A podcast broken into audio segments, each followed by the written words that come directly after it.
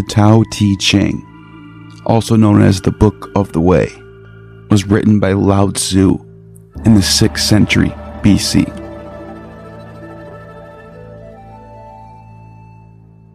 Unusual among the scriptures of the world's religions, the Tao Te Ching is not a chronicle of gods and heroes.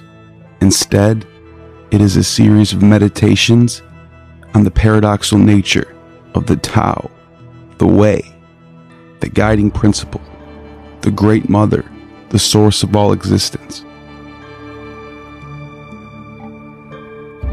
According to the author Lao Tzu, a name meaning the old master, the Great Tao is found where one would least expect it. Not in the strong, but in the weak. Not in speech, but in silence. Not in doing, but in not doing. Wise, yet worldly. Spiritual, yet earthly. The Tao Te Ching is beloved by seekers all over the world. Huston Smith said, "It is a testament to humanity's at-homeness in the universe. It can be read in half an hour or a lifetime." To understand the Tao Te Ching, first you have to understand the Vedic thought, the Vedic philosophy, the Vedic religion, the oldest religion on the planet that is still around today. But like other religions, like Abrahamic religions, it branched out into different directions, interpreted by different people over time, caused new religions to form. For example, the prophet Zoroaster in Iran carried Vedic tradition into his religion that was created called Zoroastrianism. The same deities such as Mithra and Varuna that we found in the Vedas were being spoken in the Zend Avesta of Zoroastrian. Prince Arjuna in Bengali carried on the Vedic tradition in the epic called the Mahabharata. And this is what is now modern Hinduism. The ancient Vedic religion would be known as Brahmanism. In Tibet, the prophet known as Padmasambhava composed what is known as the Bardo Thodol, where he took the same Vedic philosophy brought down by the Brahmins and yogis and focused more on the actual meditation side of this.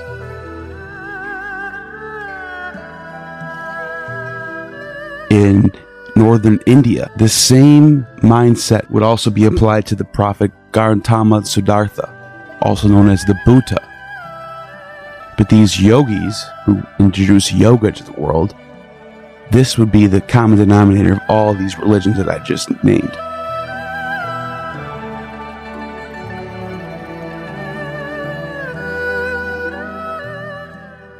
That brings us over to China. Lao Tzu was a contemporary of Confucius and Zeng Jiao, and these three thought to be living examples of the Trimurti, which is Brahma, Shiva, and Vishnu. This in the Tao is known as the Three Pure Ones. Yuan Shi Tianzun is the Lord of Primordial Being. Lingbao Tianzun, the Lord of Numinous Treasure. And then Dao Du Tianzun, the Lord of the Way of its Virtue, or Grand Pure One, the highest Elder Lord. This is what Lao Tzu is applied to. Confucius, on the other hand, didn't go the religious route and stayed with the philosophy route. Now, Lao Tzu's Tao Te Ching is a good mediator between religion and philosophy, because it does focus on the philosophical aspect of Vedic thought rather than the yoga aspect that we see in Buddhism. See, Buddhism is more focused on meditation, and Taoism is focused on philosophy and looking inward to change yourself and knowing yourself.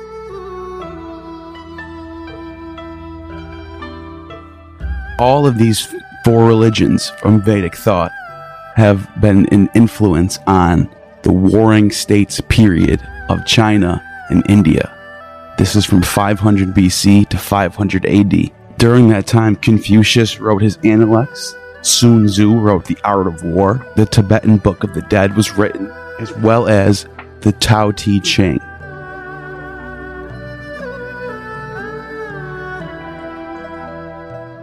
the Tao Te Ching plays a huge role in how the way the East would govern their lands.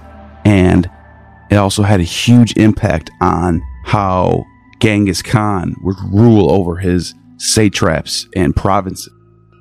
Very comparable to the classical era of Greece, where you had Socrates and Plato and Aristotle and Diogenes. In the East, we're talking about Confucius, Sun Tzu, Lao Tzu, the Buddha.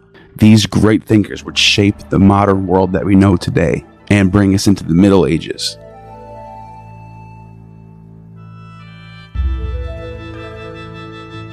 Lao Tzu, like Confucius, is wrapped in many legends, as in one tells the story that he was born old and that he lived 996 years, sort of like Abraham and Noah. There has been many versions of the text found all throughout China and northern India, even Tibet, some found in mountains and caves.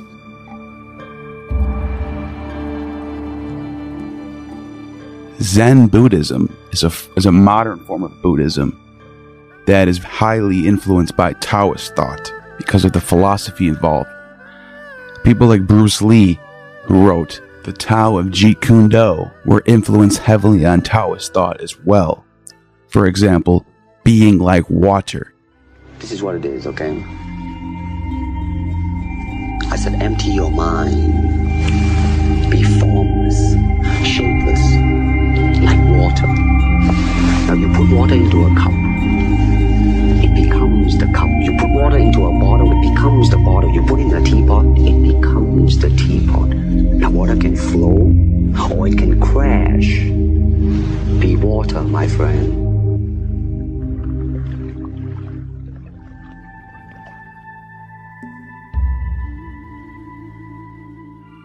This is a Taoist belief that if you can be like water, you have mastered the art of not doing and just flowing and living in Dharma in accordance with nature to do what you were made to do.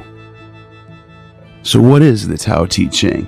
Well, here are some sutras straight from the text itself.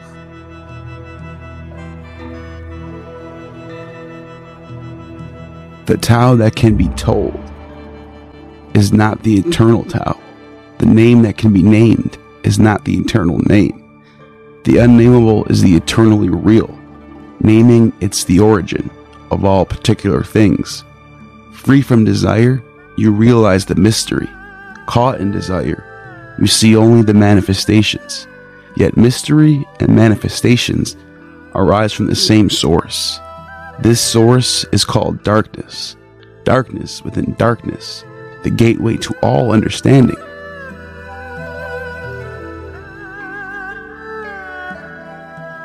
The Tao is like a well, used but never used up. It is the eternal void, filled with infinite possibilities. It is hidden, but always present. I don't know who gave birth to it. It is older than God.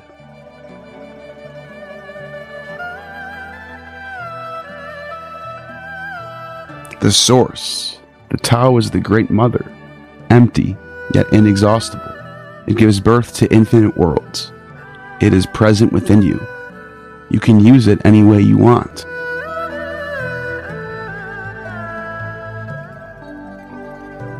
The Tao is infinite, eternal.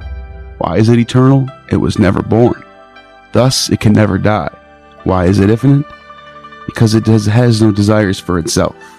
Thus, it is present for all beings. The Master stays behind. That is why she is ahead. She is detached from all things. That is why she is one with them, because she has let go of herself. She is perfectly fulfilled.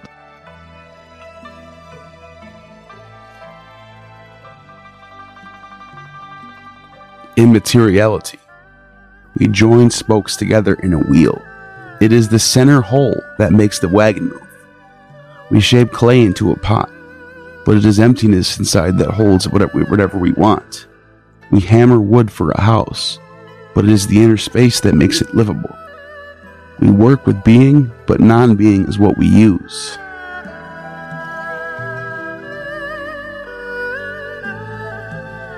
False and true religion. Throw away holiness and wisdom. and people will be 100 times happier. Throw away morality and justice, and people will do the right thing. Throw away industry and profit, and there won't be any thieves. If these three aren't enough, just stay at the center of the circle and let all things take their course.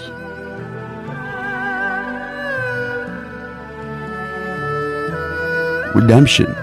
If you want to become whole, let yourself be partial. If you want to become straight, let yourself become crooked. If you want to become full, let yourself be empty. If you want to be reborn, let yourself die. If you want to be given everything, give up everything. The Master, by residing in the Tao, sets an example for all beings, because he doesn't display himself. People can see his light because he has nothing to prove. People can trust his words because he doesn't know who he is. People recognize themselves in him because he has no goal in mind. Everything he does succeeds.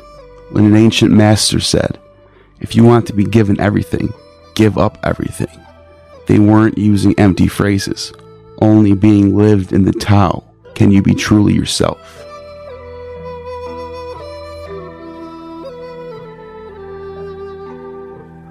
Know thyself. Know the male, yet keep the female. Receive the world in your arms. If you receive the world, the Tao will never leave you, and you will be like a little child. Know the white, yet keep the black. Be a pattern for the world. If you are a pattern for the world, the Tao will be strong inside you, and there will be nothing you can't do. Know the personal, yet keep the impersonal. Accept the world as it is. If you accept the world, the Tao will be luminous inside you, and you will return to your primal self. The world is formed from the void, like utensils from a block of wood. The Master knows the utensils, yet keeps the block, thus she can use all things.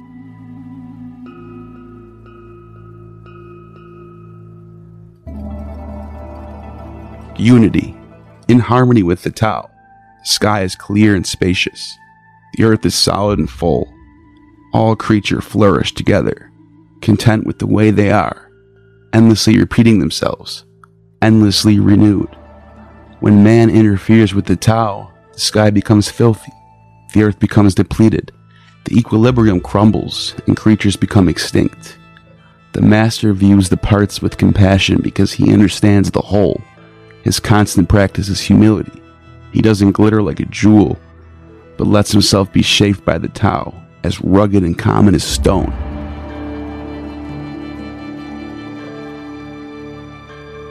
Non-existence. Return is the movement of the Tao. Yielding is the way of the Tao. All things are born of being. Being is born of non-being.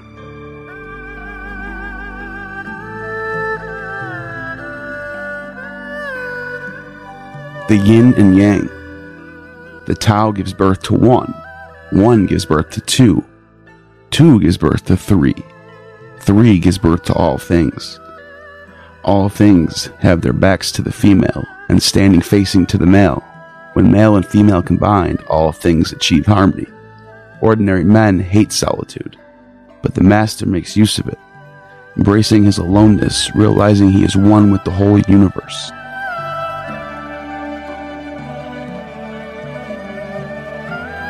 True freedom. Fame or integrity, which is more important? Money or happiness, which is more valuable? Success or failure, which is more destructive? If you look to others for fulfillment, you will never truly be fulfilled. If your happiness depends on money, you will never be happy with yourself. Be content with what you have. Rejoice in the way things are. When you realize there is nothing lacking, the whole world belongs to you.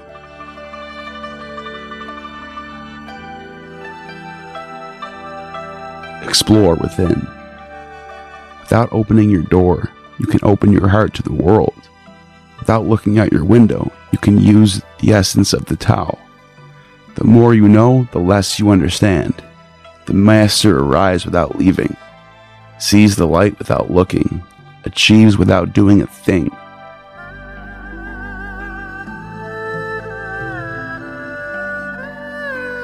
embrace mystery. Those who know do not talk. Those who talk do not know. Close your mouth, block off your senses, blunt your sharpness, untie your knots, soften your glare, settle your dust.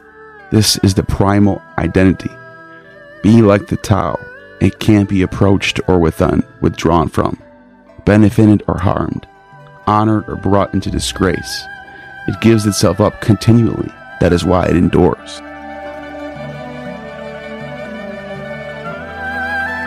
Small beginnings. Act without doing. Work without effort. Think of the small as large, and the few as many. Confront the difficult while it is easy. Accomplish the great task by a series of small acts. The master never reaches for the great. Thus she achieves greatness when she runs into a difficulty. She stops and gives herself to it. She doesn't cling to her own comfort. Thus problems are no problem for her. Bring out the best. The best athlete wants his opponent at his best. The best general enters the mind of his enemy. The best businessman serves the communal good. The best leader follows the will of the people. All of the embody the virtue of non-competition. Not that they don't love to compete, but they do it in the spirit of play. In this they are like children, and in harmony with the Tao.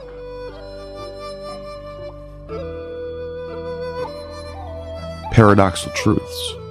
Nothing in the world is as soft and yielding as water, yet for dissolving the hard and inflexible nothing can surpass it.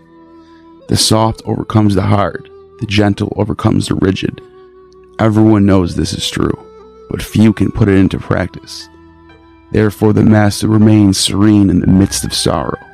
Evil cannot enter his heart, because he has given up helping. He is people's greatest help. True words seem paradoxical. True words. True words aren't eloquent. Eloquent words aren't true. Wise men don't need to prove their point. Men who need to prove their point aren't wise. The master has no possessions. The more he does for others, the happier he is. The more he gives to others, the wealthier he is. The Tao nourishes by not forcing, by not dominating. The master leads.